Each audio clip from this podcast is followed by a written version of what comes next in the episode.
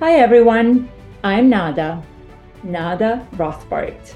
I live here in the beautiful town of Sonoma, California, and I love it. My hope with this podcast is to introduce you to what it's like to live and work in Sonoma by sharing the personal experiences of notable personalities from our community. As a global real estate advisor with Engel and Völkers, I am fortunate to assist national and global buyers coming to Sonoma. Welcome to my podcast, Sonoma Voices. Eddie Thornton, welcome to another episode of Sonoma Voices. Hello, thank you for having me, Nada. I'm glad to be here. Oh, such a pleasure. Well, if I get to introduce Eddie, if I get to introduce you, I would I would probably need an hour. Mm. But what first comes to mind is Eddie, you are a published author of this book, Stolen.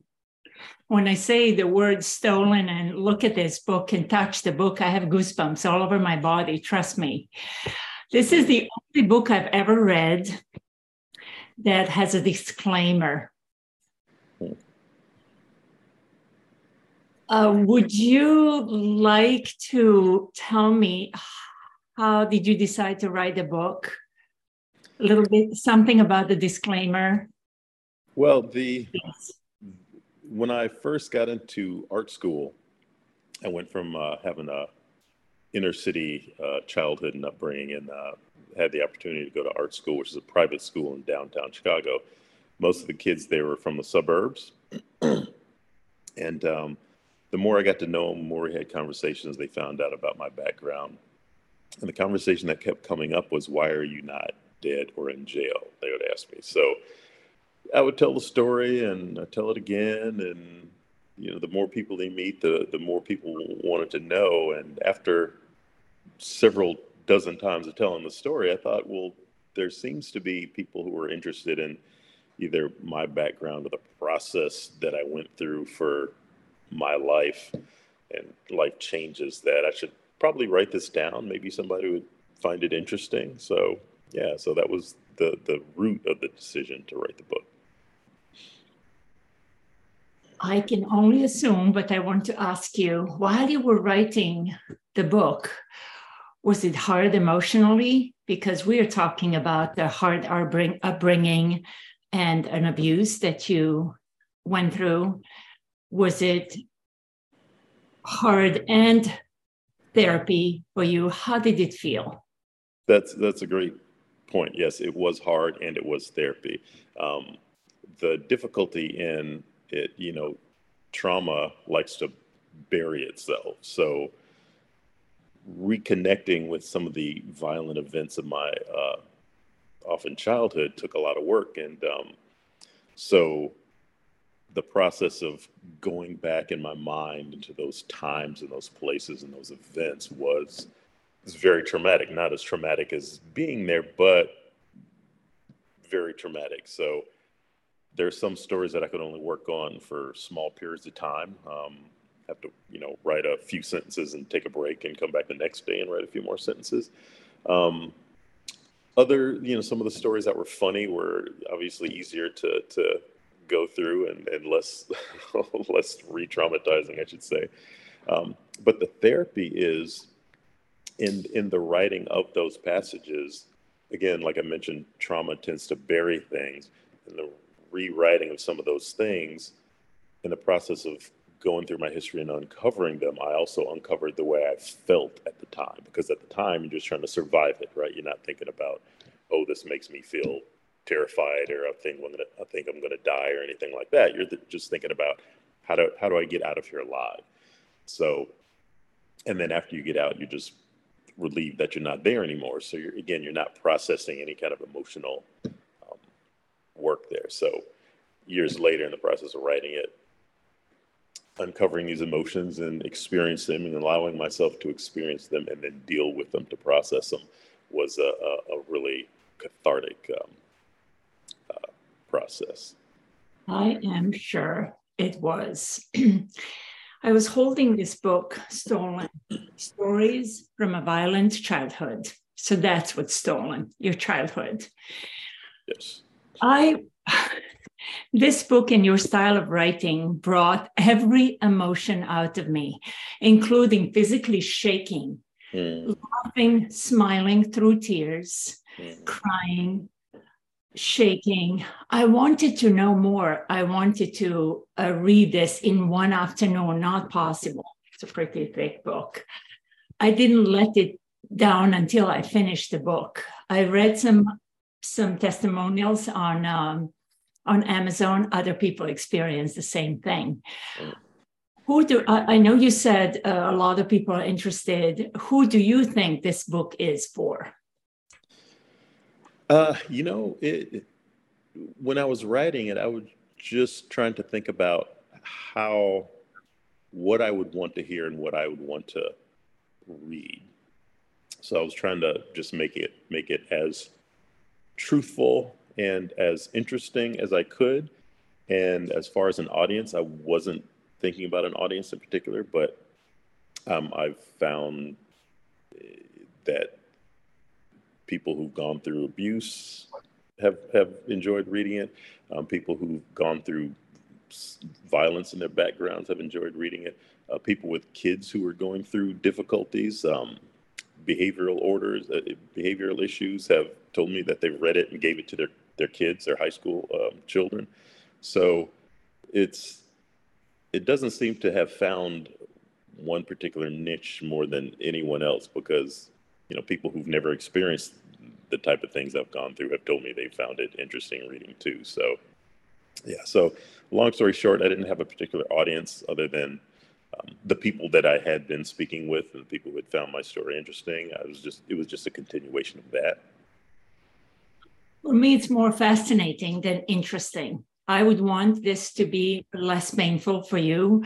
Mm. Uh, you want to hear how I felt as uh, as far as I remember, the abuse started when you were three years old. I, you're right. three, three, four. so you don't even well, have. Te- technically, uh, you could say it started at the age of two when my father was murdered. So, yeah, and then four is when my uh, mother remarried to the, my stepfather, who was the most abusive person? Well, I personally wanted to hug the two year old Eddie.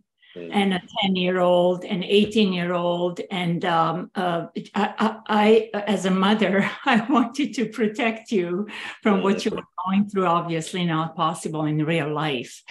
But you and I talked about this many times, and I promise you it's not going, it's not the last time right now because it's fascinating to me.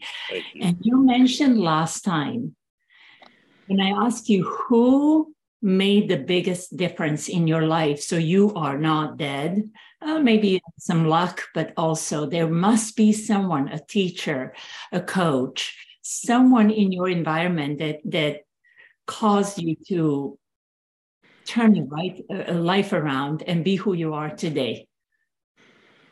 It remember, was remember that teacher that said um, look around you in the classroom um, it was a series of people and things that that helped me turn my life around. Um, part of it is me was me making decisions where I would find myself at a um, a crossroads of some sort. There'd be an event happening, and in my head, I knew that this was an important point. You know, whether I go left or go right here would be a big deal, even even as a kid. Um, and then there were people who I've been pretty lucky in that my life, throughout my life, I've managed to learn to take lessons from other people's failures, I should say. Um, I would see people make decisions that didn't turn out well, and I would, you know, use that as a lesson. Say, you know, do, do not do what that person just did.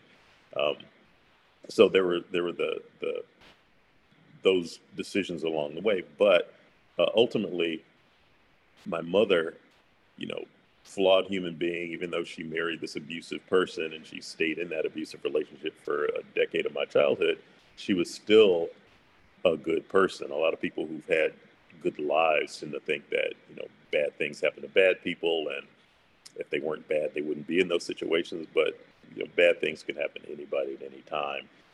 So she, you know, while she didn't make the best choices, she still was a good person. She, you know, she went to her job every day. She never cheated anybody out of anything. So she was kind of uh, uh, the exact opposite of my stepfather in a lot of ways. So I got to see that. My sister, uh, she's five years older than me, and even though we went through the same abuse, she she retreated into her studies and into school, whereas I retreated into the streets and into violence. So seeing her go to school every day, get good grades, all the teachers loved her, while all my teachers hated me. So seeing that, you know, she and I were both in the same gene pool, so I knew it was theoretically possible for me to have that experience. I didn't know how to do it when I was young, but seeing her being such a, a, a success as, as, a human being was was a good uh, guidepost. And then also a, a, Sunday school teacher I had when when we were I was very young. I think I was maybe eight, and um, it was a German in, immigrant couple, uh, Mr. John and Greta Forster, and they taught at the uh, the the People's Church in uh, uptown Chicago. And Mr. Forrester always said, well, I, let me set this up. It, the church was predominantly white immigrants, and there are a few, you know, brown kids such as myself that were always like the, you know, the rejected stepchildren. You know, nobody wanted us there. They always don't sit down, be quiet, shut up, and you know, just mad at us for no reason. But here's Mr. Forrester, who was like them. He was older. He was an immigrant. Um, he was not a person of color, but he was the most loving human being uh, that I had encountered because we didn't get hugs in our family or kisses or anything like that, no warm words. But he just was accepting of whatever we got into, you know, us acting out as children and breaking toys and getting into fights. He never once had a bad word. And he always exemplified his favorite saying is God is love. And he just exemplified that. So, you know, here's a human being that was living in the same circumstance, well, the same neighborhood that we were living in, but he wasn't reflecting that anger and that violence that that so many people were. So, it was nice having them in our lives that you could see that there was another way for human beings to live. That was, yeah, he was a big role model. I remember reading your book. Uh, you said that uh, your rowing teacher in um, in college taught you about teamwork. They were probably around uh, uh down the road in at schools and colleges and throughout your life. P- mm. People that influenced you like that. Remember that person in the school in Chicago that says, "Look around you." mm. look around you who you're with so it's your choice are you remember that story I, you know i think you might be referring to the the police uh, officer that arrested me um, yes that too. uh, okay yeah so um, myself and some friends were were out at a uh, sears department store. And uh, that had a, uh, there were a couple of uh, white friends with me and then there was myself. And my my friends they were going through the little cafe area in the store and they were just just being hooligans. They were throwing paper cups at each other. They were taking the ketchup packets and you know and then um, they were shooting uh, they would take the straws ball up the paper and we were shooting spitballs at each other and so they're just running wild and you know and i was i was early teens but I still remember saying, okay, this is going to go nowhere, nowhere good. So I removed myself from them. So I, I backed away and um, I kept them in eyesight, but I was just browsing, just walking around, looking through the shelves, just trying to not get caught up in their craziness. And then I noticed a security guard staring at me. So, of course, you know, I ignore him for a while and I'm just walking up and down the rows and he follows me row by row, just mad dogging me the whole time. So now I'm pissed because this guy's, you know, staring at me and being a jerk. And my friends are over there doing whatever craziness they want to. And he's completely ignoring them and he's just fixated on me. And you could hear him shouting and screaming and knocking things over, but he's still paying attention to me, not to them. Anyway, so finally, we all, they leave the store, I leave the store And then the guy starts calling me names as I'm walking out of the store. So of course I start calling him names. Long story short, we get into a fight. His friend comes out. So I'm fighting. I'm this little, you know, maybe 15, 16 year old. And I'm fighting these two big security guards. And unfortunately they win. And, um, and, uh, the guy, they wound up handcuffing me, uh, over a, uh, steam pipe in the basement of the store. And they just left me hanging there for, probably about an hour until the police came. So the police came, they took me, put me in the back of the padded wagon and gave me one of those rough rides through alleys and over potholes and hitting the brakes and going around corners fast. And so I'm handcuffed to the back, bouncing around the interior of this thing. Get to the police station. Uh, finally, there's a detective that was going to do all my paperwork. And um, after being handcuffed to the bench there for like another hour or so, he brings me to another room, sits me at his desk, and he starts taking my, my information, my name, and all that. And then he stops and he says, So, why, you know, why were you doing what you were doing? I said, I wasn't doing anything. He says, Well, you're obviously here, so you're doing something. I said, No, I was literally not doing anything. And then um, he asked me what happened. I told him the story. And he said, he said, Well, I believe you. He said, but unfortunately, a, it's your word against the the security guards, and there's two of them. And B, he said, look at the guys you're hanging around with. He says, and the quote that I always remember is he said, if you hang around with shit, you smell like shit. And at the same time, I was mad at him for referring to my friends as shit, but he wasn't wrong because, you know, you know, another the way of saying it is I've heard people say if you hang with dogs, you get fleas, right? That kind of thing. So guilt by association is what I learned. And um, if I'm hanging out with friends that are doing, you know, questionable things, then that makes me a part of questionable stuff. So that planted the seed in my head that I needed to yeah. rethink my uh, life choices as far as friends and associates goes. Yeah. When uh, when you finish reading a book, uh, you would want to say, "I enjoyed reading a book." I, mm. I can't. I I loved your your style of writing. It's a conversational style. Mm-hmm. If you are reading Stolen, you feel you are part of your gang, meaning mm. friends. good, good. what I am impressed the most is who you are right now. Mm. From uh, how you started your life, being abused two years old. I am so impressed uh, you have done so many different things. We don't have time right now. You will definitely come back to talk about other things acting, social media marketing, this and that, many things I don't even know about. You're writing new books. You are a phenomenal friend and you live here in Sonoma. Tell me about how do you enjoy Sonoma? What do you do when you're not at work?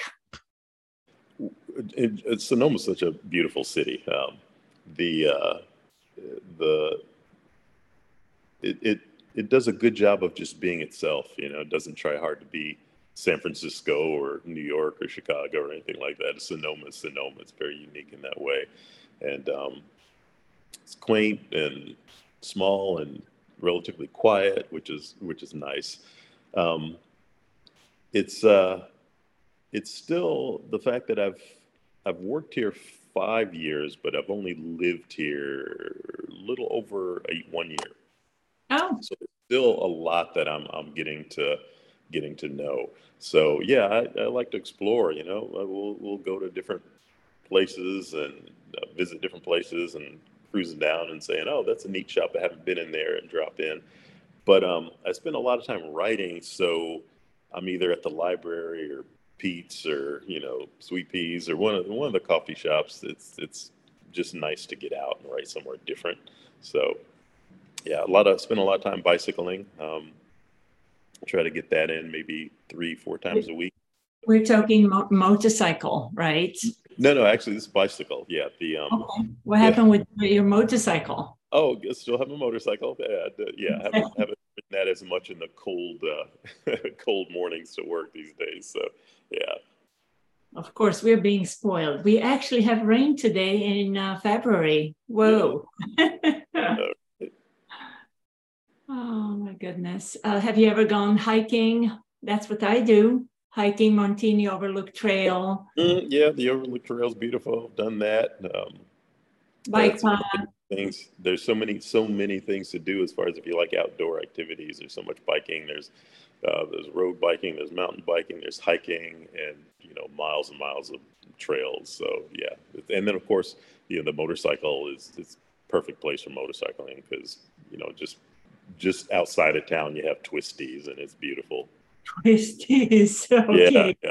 I'm, I'm, not a fan of I'm not a fan of long straight highways. I need some turns, some hills. no, I'm sure you need some excitement, like you didn't have enough. Yeah, yeah. oh, such a pleasure. Uh, always a pleasure seeing you and chatting with you. Thank you.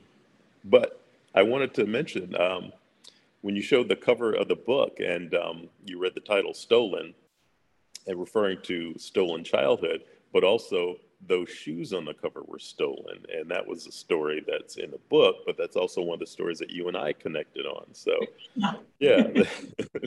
yeah, we have several uh, stories that we uh, we have similar stories. Uh, I actually had a dream. I don't know if I told you. I never had the guts to tell you. I dream things. Mm-hmm. Dream marketing about marketing about my my business. One night, I, I truly had a dream, Eddie, mm. about because we have similar stories and we come from two different places in, in this globe, mm. two cultures, two countries, two everything completely different. Just imagine as an actor, uh, the, the stage, real stage, in, in a theater. So you are on one side of the stage, I'm on the other while you're telling your story from early childhood, I am quiet with very little light on and very little movement, almost no um, no reaction. Maybe sometimes I would nod or be sad or happy. And then we switch. I tell my story, for instance, about my shoes. And then you are you are dark and um, quiet at the end, I am not sure how we would we how we would meet. At the end, it's a theater, of course. Mm-hmm. How we would meet in this life, as we did meet in some in Sonoma, mm-hmm. and uh, I saw this uh, two people with a hard um, history and um, um, don't let me cry, not cool, it's and okay. trauma pretty much to just uh, meet and hug and stay in the middle of the, the stage with no words. That Let's could be poignant. Let's do or, this. Or, or we have, Tell we me. have the, beginning, the beginning with one story and, the, and then the other story. And then in the middle, we talk about uh, recovery, about healing, and about how those stories changed us. Yes, that Please. was mine. I knew you were a genius. hey, it was your idea. So let's do this. We have a local theater here. I don't know if they need us, but it could be a fun project to work on. So, yes. Okay, promise. All right. oh my God, I love you uh, virtual hug, Eddie. Thank right. you so much for this conversation. Uh, hope to see you soon, and let's do this again, and let's do our project. Don't tell anyone. Right. We're keeping a secret. yeah. Thank you very much for having me. Thank you for listening to another episode of Sonoma Voices. We hope you enjoyed it. I know I did.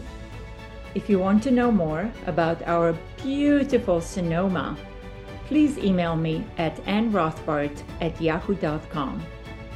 And remember to follow the podcast to keep updated when we release new exciting voices.